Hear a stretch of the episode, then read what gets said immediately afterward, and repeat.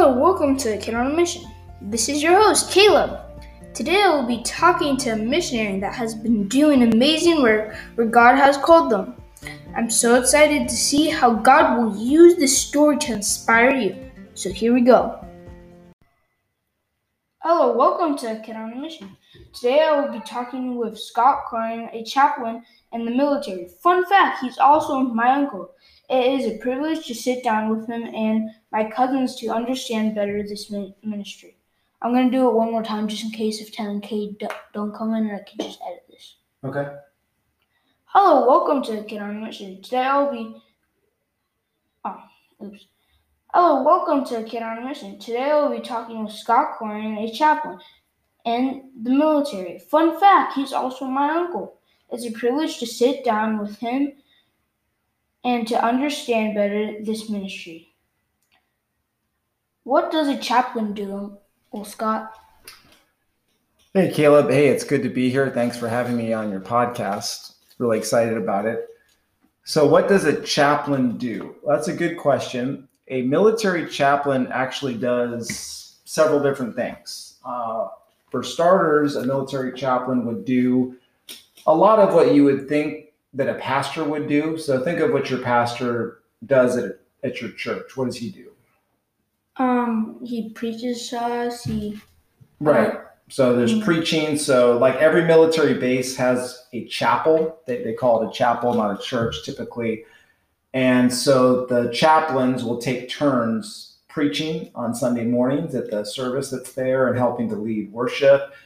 They might also do other things that your pastor would do, like there's there would be men's Bible studies or stuff throughout the week for people, and chaplains would help organize and lead those. Uh, the chaplains also do, like your pastor probably does, counseling too, if, if people want to talk to the pastor about something going on in their life. And chaplains also do uh, do a lot of counseling as well.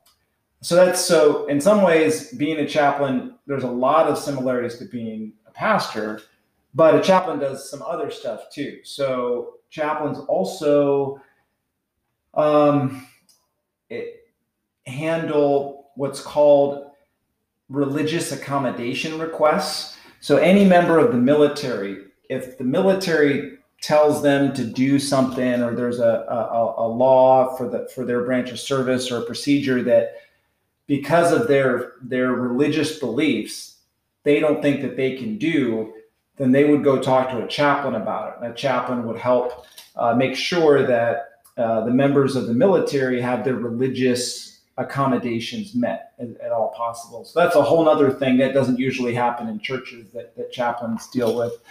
Uh, chaplains also help out with morale uh, of of all of the, the the soldiers on a base. So the chaplains are responsible for gauging that and then a big thing chaplains do, they call it unit engagement, uh, which means that instead of sitting around in the chapel all day waiting for people to come to them, chaplains, they're supposed to walk around uh, and get to know all the people that are on their base and be friendly with them and, and uh, find out how they're doing and how they can pray for them, stuff like that. So chaplains do a lot of different things. And then there's a lot of administrative work too that sometimes goes into it.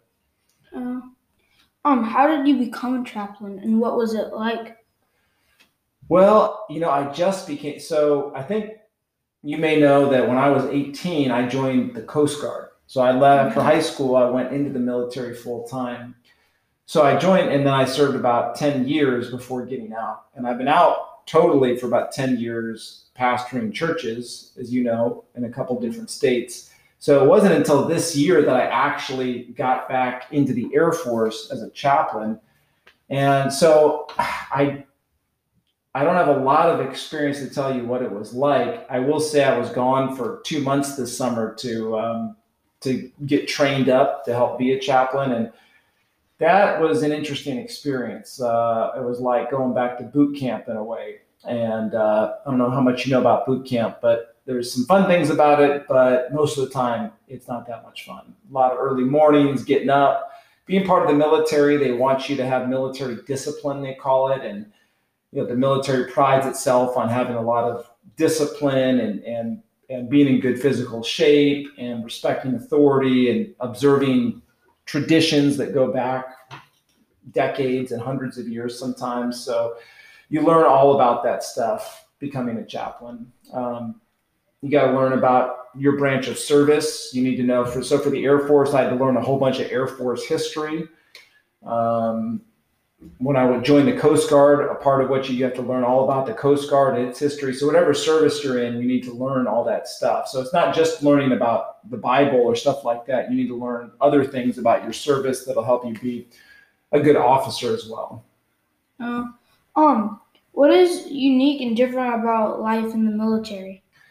Yeah, that's a good question. So life in the military, that's one of the reasons why I wanted to to do a chaplain as a reservist. I, mean, I don't do it full time; I only do it part time. Um, the military life it's uh, it's an interesting it's an interesting place. Uh, if you let me think of how to answer that. For one thing, in the military, you most people move around a lot.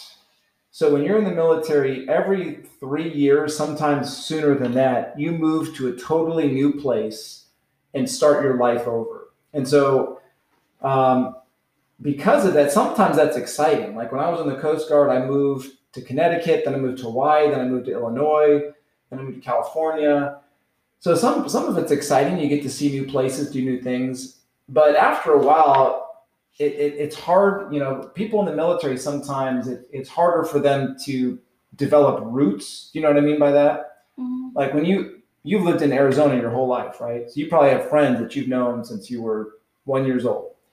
So in the military, it's hard to make friendships that are that deep because every couple of years, if you're in the military a long time, you're moving all the time, and so that creates a certain culture uh, that I think people, a lot of people struggle with loneliness, particularly some of the single people uh, who, are, who are moving around all the time without families because it's hard to make friendships. Um, it's, um, now what else do I want to say about the military? There's a whole different set of laws that you live in when you're in the military. So it's called the Uniform Code of Military Justice. It's it's a yeah, it's a rule book for people only in the military, and it's different. A lot of it is similar to like laws you have to obey as an American citizen. You can't murder somebody, you can't do stuff like that. But a lot of the the laws in UCMJ are very, very unique to being in the military, and people not in the military, it wouldn't even make sense to them. So, for example, let me think of an example. So, if you're not in the military and you don't like your job, you can just quit, right? Mm-hmm. You can just not show up to work. And what will happen to you if you do it? Nothing. Nothing, right? Basically, basically nothing, except in a few maybe extreme cases, depending on what your job is. But most of the time, you get you get fired, you quit. But if you don't show up to work in the military, you know what they call that? What? They call that absence without leave. They call AWOL, and that's you can be punished up to death for that if it's in a time of war or in an extreme time but you can go to jail for that. They'll throw you in jail if you're out. You can't just quit the military. You sign a contract and you're in, and if you, you try to get out, like you, you can't.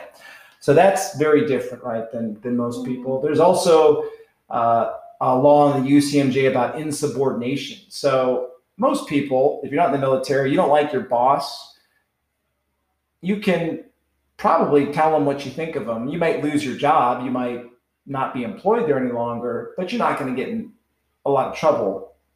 But in the military, we have a it's very strict rank structure. And if there's someone who's higher ranking than you and you don't like them, you got to be very careful because there's a clause in the UCMJ about insubordination, and you can you can get put in jail. You can lose pay uh, if you disrespect a senior officer or someone senior. So there's all these unique laws to living in the military that don't that are just different from being an ordinary American citizen. There's other things, but those are some of the differences. Uh, um, what is different about raising kids as an army chaplain? Well, um, I think the hardest thing now, fortunately for me, I mean, I know some people that are active duty, they're full time chaplains. The, the, hardest thing about being in the military in general is that uh, you're gone a lot not only does your whole family move every couple of years, and so your your kids have a harder time making friends sometimes because they're just starting in new places all the time. But you, like my my buddies who are active duty, they every couple of years at a at at the at, at the most they have to leave their family like be totally gone for sometimes up to six seven months at a time that's they call that a deployment so if you're in the military you typically have to deploy and that's really hard on families that's one of the reasons why we need good chaplains in the military because there's a lot of loneliness and it's hard on families uh, because dads and sometimes moms are the ones deploying they're gone a lot and and uh, that that just creates challenges. So that's you know you, this past summer I was gone for two months. So for 60 days I was gone on a small deployment, and I didn't see Tenley or Kate. I didn't see Aunt Lindsay, and that was hard. That that was no fun. You know, so that's one of the hardest things about you know being I think a, ch- a chaplain. That's that's very different from being a, a normal pastor. Mm-hmm. Um, how did you get trained to be a chaplain? Well, you get trained to be a chaplain the same way you get trained to be a pastor. So I had to go to to to seminary, they call it, which is to get a, a degree, a master's degree in theology. So I spent three years in school in California studying the Bible and theology, uh, writing papers, you know, doing all that stuff. And so at the end of that, you get what's called a Master of Divinity. And every chaplain has to have outside of really unusual circumstances, to be a chaplain, you have to have your Master of Divinity. And you have to be part of a church that has where you've served as a pastor for at least two years. At least that's what the Air Force requires. So you have to have gone to seminary and you have to have been in ministry at least two years before they'll accept you to serve as a chaplain. But I've, I've done that. And so I was able to go through the process. Then you get recommendations from people. I had to go through interviews with other chaplains. They would ask me questions to see if I would be a good fit uh, to be a chaplain, and then and so I did that about a year ago. Uh, um, do you know any other chaplains? Oh yeah, yeah, I know. I met a lot this summer. Not a lot. I met maybe about fifteen. Uh, one guy I met is right now. He is actually a Catholic chaplain, so he's a priest, but he's a full time chaplain now. Now he's over in Turkey for a year uh, where he can't leave the base at all. So he's doing some tough duty there. Uh, I met another chaplain who's a, uh, uh, a guy like me, and he's in Florida now, uh, serving a base down there. One of my buddies from seminary is a Navy chaplain, and I'm not sure what he's doing right now. So yeah, I know I know a couple others. Uh, have they um, told you how they experienced persecution and what does that look like? Persecution because they're a chaplain? Mm-hmm. No, I don't think anyone I know has experienced persecution um, for being a chaplain. It, it's interesting, you know, because mm-hmm. as a chaplain, you are allowed by our Constitution and, and by basically the, the way they set up chaplaincy, the laws of chaplaincy, every chaplain has the right, just like every citizen has the right to, to hold on to their religious beliefs. And so, even though some of my religious beliefs as a Christian chaplain might be, some people in the military might find that offensive because they wouldn't like what I, they don't like what the Bible teaches. Mm-hmm. Uh, I don't have to change, like, I'm protected at least right now, uh, by the service and by the Constitution, to be able to to preach what my my ordaining body, which is the Presbyterian Church in America, uh, teaches, and you know what we believe the Bible says, without fear of losing my job or anything like that. Now, that doesn't mean that some people don't try to get chaplains in trouble when they say things that people don't like, but so far, outside of a few very small circumstances, chaplains have been protected, and we should pray that that continues to, to happen. Because if they change that, and chaplains aren't now free to preach what they what the Bible teaches, then a lot of chaplains, all of who, well, a lot of them are going to get out of the military altogether, and that won't be good for the men and women of the armed forces if that happens. So hopefully they they won't do that, but. Um, so I so I guess I don't know anyone personally that's experienced intense persecution. Um, we'll see what the next couple decades bring, but I, I hope that that that we'll all always be able to have the freedom to to believe and say what the Bible says, even if some people don't like it. Mm-hmm. Um, can you share a time that you kn- knew God was speaking to you, and what did He say? Uh, well, related to the chaplaincy, I mean, one of the things, I mean, I really wrestled about whether or not God wanted me to go become a chaplain because I've been a pastor the last 10 years and becoming a chaplain part time, that was a major commitment. Um, I had to leave my family for two months, as I just told you, and it's you know we're, we're already busy. So we, you know, my Lindsay and I, your aunt Lindsay and I, we had to pray a lot and seek God's. You know, was God, are you really? Should I really, you know, become an Air Force chaplain, or should I just not do it and stay stay a pastor full time and do nothing else? And so we we did a lot of praying, and we asked a lot of people that we knew, some chaplains, some people in the ministry about what that would look like. And I think on the whole, uh, I mean, God, we felt that God was leading us to take the step to do this, at least for now. And maybe that will change in the next couple of years, but for now, this is where we feel God led us. So, yeah. Uh, um, and what are some of the foods that you had to eat when you're um a chaplain? Oh man, don't get me started. So at this thing I was at this summer, so I wish I could draw you a picture for for those who are listening to the podcast, but I'll give you a little taste of what it's like in initial military training. So it was kind of like basic training. Have you heard what, what basic training is? Uh, no, I don't think so. Basic training, when you first join the military, it's when everyone's yelling at you, screaming at you, and you got to move real fast, do a lot of push ups, that kind of stuff. I'll later I'll have to show you a movie when you're a little older called Full Metal Jacket, but only when you're older. Don't don't tell your mom or dad that I'm gonna show you that. But when you're old enough, we'll we'll watch that. And the first 30 minutes of that, there's there's basic training stuff. Um, anyway, so this thing I was at this summer. So all when we, when we went in to eat, it wasn't like we could lounge around and relax or anything like that. People were watching us. They, they, they called them our drill instructors, our military drill instructors. And they were watching us. And we couldn't talk. And if anyone was talking, they'd come over and start barking at us. And we had 10 minutes exactly to eat. So no matter how much food was on your plate, no matter how hungry you were, you had 10 minutes. Once you sat down, the clock started.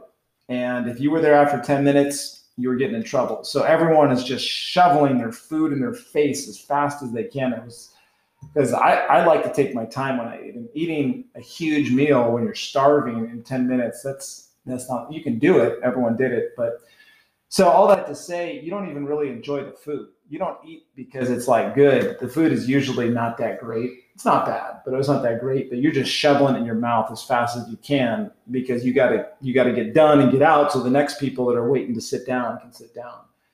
So it was a highly stressful experience to eat. Um, every now and then, a buddy of mine, like there, they'd be these cakes there that were tempting us, and so every now and then we'd get one, but then we were really ever had time to eat it because by the time we get ready to eat the dessert, ten minutes was up. Or you basically got to take the cake and shove it in your mouth in one giant bite, which isn't that enjoyable either. Mm-hmm. Um, is there any missionaries or chaplains that has inspired you in the past? That's a great question. You know, I have some friends out of seminary that that did chaplain ministry.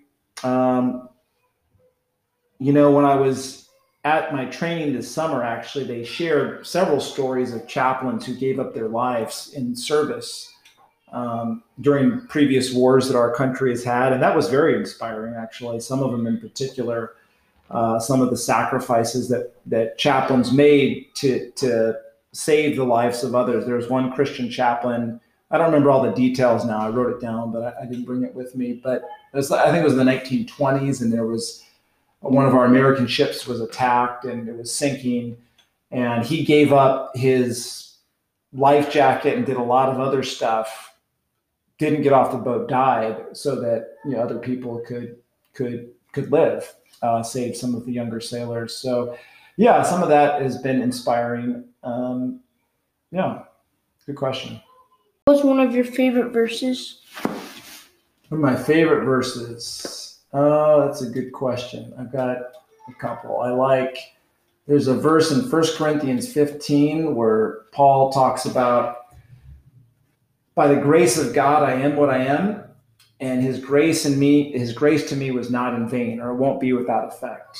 And just saying that because of what God has done for him, he's going to try to do the best that he can do with the gifts God's given him to to serve him in this life. And um, so that's a verse that's always encouraged me. Another one, I'll give you one more, might be uh, Romans 8 32, which Paul says, speaking about God, said, He who did not spare his own son, but gave him up for us all. If God would give us his son, if, if Jesus would die for us, how will he not also give us all things? Just a good reminder that no matter what's going on in our life, uh, we can trust God that God is good and that he loves us because he sent Jesus um, who willingly gave his life for us. Uh, how do most people in the military view and treat chaplains? Yeah, that's a good question. One of the reasons I wanted to become a chaplain is, is because as a chaplain, I'll have the ability and opportunities to talk and get to know people that if I were just a pastor, they would never come into my church. Mm-hmm. Uh, because chaplains still have, it, yeah, it's strange. There, there's there's a people expect chaplains to even if you don't believe in God and you really you, you don't really care about living a Christian life or anything. In the military culture, you still it's still expected that a chaplain will come around. You got to go. They go out to the unit, and chaplains bring morale. They they help lighten. You know, the military sometimes is not an easy place to be. It's long hours. People often work days on end without breaks, and so um, sometimes people are really intense too. So sometimes it's not, it can be a kind of a discouraging place to be. And so chaplains are intended to, to kind of let, bring some refreshment. And so people are, even, even non-believers are happy sometimes to see chaplains and are willing to go to talk to chaplains about problems that they would never walk in and see a Christian pastor about. So that's one of the things one of the reasons why I, I wanted to do it because I like to talk to people and, and get to know people, not just people that believe like you and I do, but people that mm. have questions about God or, or maybe weren't even raised as Christians or never even heard of Jesus. And to be able to get to know people like that, um, there's there's a real opportunity to do that, and there's a there's a need for that. Uh, um, and how much people is, is usually in the service when you preach? Yeah, that's a good question. This this particular chapel, I haven't gone. You know, I just started, like I told you. Mm-hmm. So I'm I'm going down to preach either in November or December for the first time. So I, uh-huh. I haven't actually been. I what I heard because I asked that question actually when I, I was down mm-hmm. there last month. I heard there's about hundred people that go on a Sunday.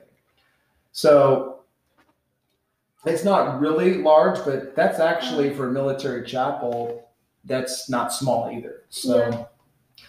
that's what I heard. I haven't seen it though, so I'll report back to you. Okay.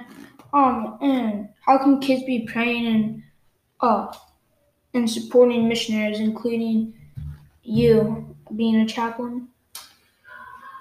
Well, you could pray, like I said, pray that chaplains maintain the ability to live out and preach their faith without worrying about the government telling them they can't do that. So pray for religious freedom uh, for chaplains and for all people in our country, really. But pray that chaplains have the freedom to, to pastor people according to the Bible, according to God's word. You can pray, you know, the military, like I said, sometimes it's it can be a very hard place. Pray, pray for Christians in the military because being in the military full time for several years myself, it's a hard place to be a Christian. The military culture is a difficult environment to live out of a vibrant Christian faith. And so it can be very spiritually dark and discouraging. So pray for Christians who serve in the military full time. Pray that their families would be uh, preserved and strengthened, even while their dads are making great sacrifices, and sometimes moms too, uh, being gone for six months at a time or seven months at a time. So you can pray for Christians in the military. Um, and just pray that people in the military, uh, like we would pray for God's kingdom to come in all areas, pray that there are people in the in the military that don't that don't know about Jesus that would that would learn about him and come to love him and trust him. Yeah, I think those would be those would be good prayers. Uh, um, what's one of your favorite books to read in the Bible? Books of the Bible. Hmm, I like some of the history. Like I really like the book of Exodus. I think that's really interesting. Just all the details about the tabernacle, but also about Moses bringing them to Mount Sinai. So I, li- I like Exodus a lot. Genesis too. So some of those Yeah, I like Genesis a lot. uh, Genesis got some great stories in it, which are, Mhm. are really great too. So, um, so probably Old Testament. I go there. New Testament. I really like Second Timothy. I think that's a great book. Uh, I'm I, I just read that yesterday. Oh, The whole book, yeah. Oh, good for you, man. What did you like about it? Um, uh, so actually, so we're doing this thing called CC, which is called uh, stands for Classical Conversations, and it's our homeschool group. And we go on it on Fridays. So like yesterday we went to it, and so um, we're learning about like the area that it's talking about in Second Timothy, like Ephesus and Oh, really? around there. So that that's fun to like know like where all that is on the map, and I and I like how. Well, so I was reading a little bit in First Timothy two, and it says Jesus says, um, a a doctor doesn't come to help the people who are um, well, but the people who need to be healed. Right. So so like he comes to to the sinners that uh that need to be saved. So and it was like like we don't uh and it's saying kind of like that in First Timothy a little bit. Yeah. Yeah. I can't think exactly what you're talking about, but I, I know what what you're talking about. What Jesus said. Yeah. Um, I didn't come to call the righteous, but sinners. yeah. Repentance. Yeah. That's right. Mm-hmm. So yeah, Second Timothy is a great book, but yeah, uh, yeah. I mean, there's several other books of the Bible that I enjoy reading, but uh, those are probably some of my favorites. Uh, and would you like to pray for us?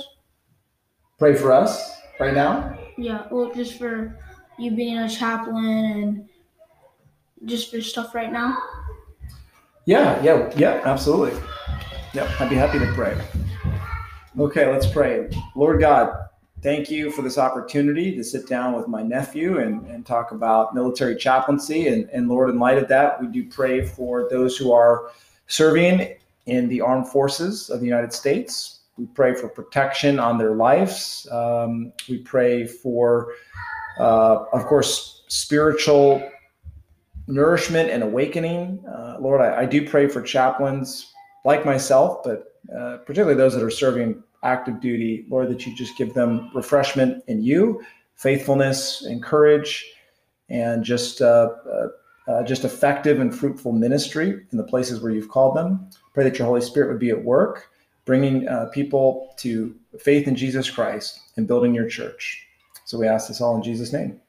Amen. Amen. To find more information about this missionary, or to connect or even donate, visit our show notes. They would be happy to hear from you.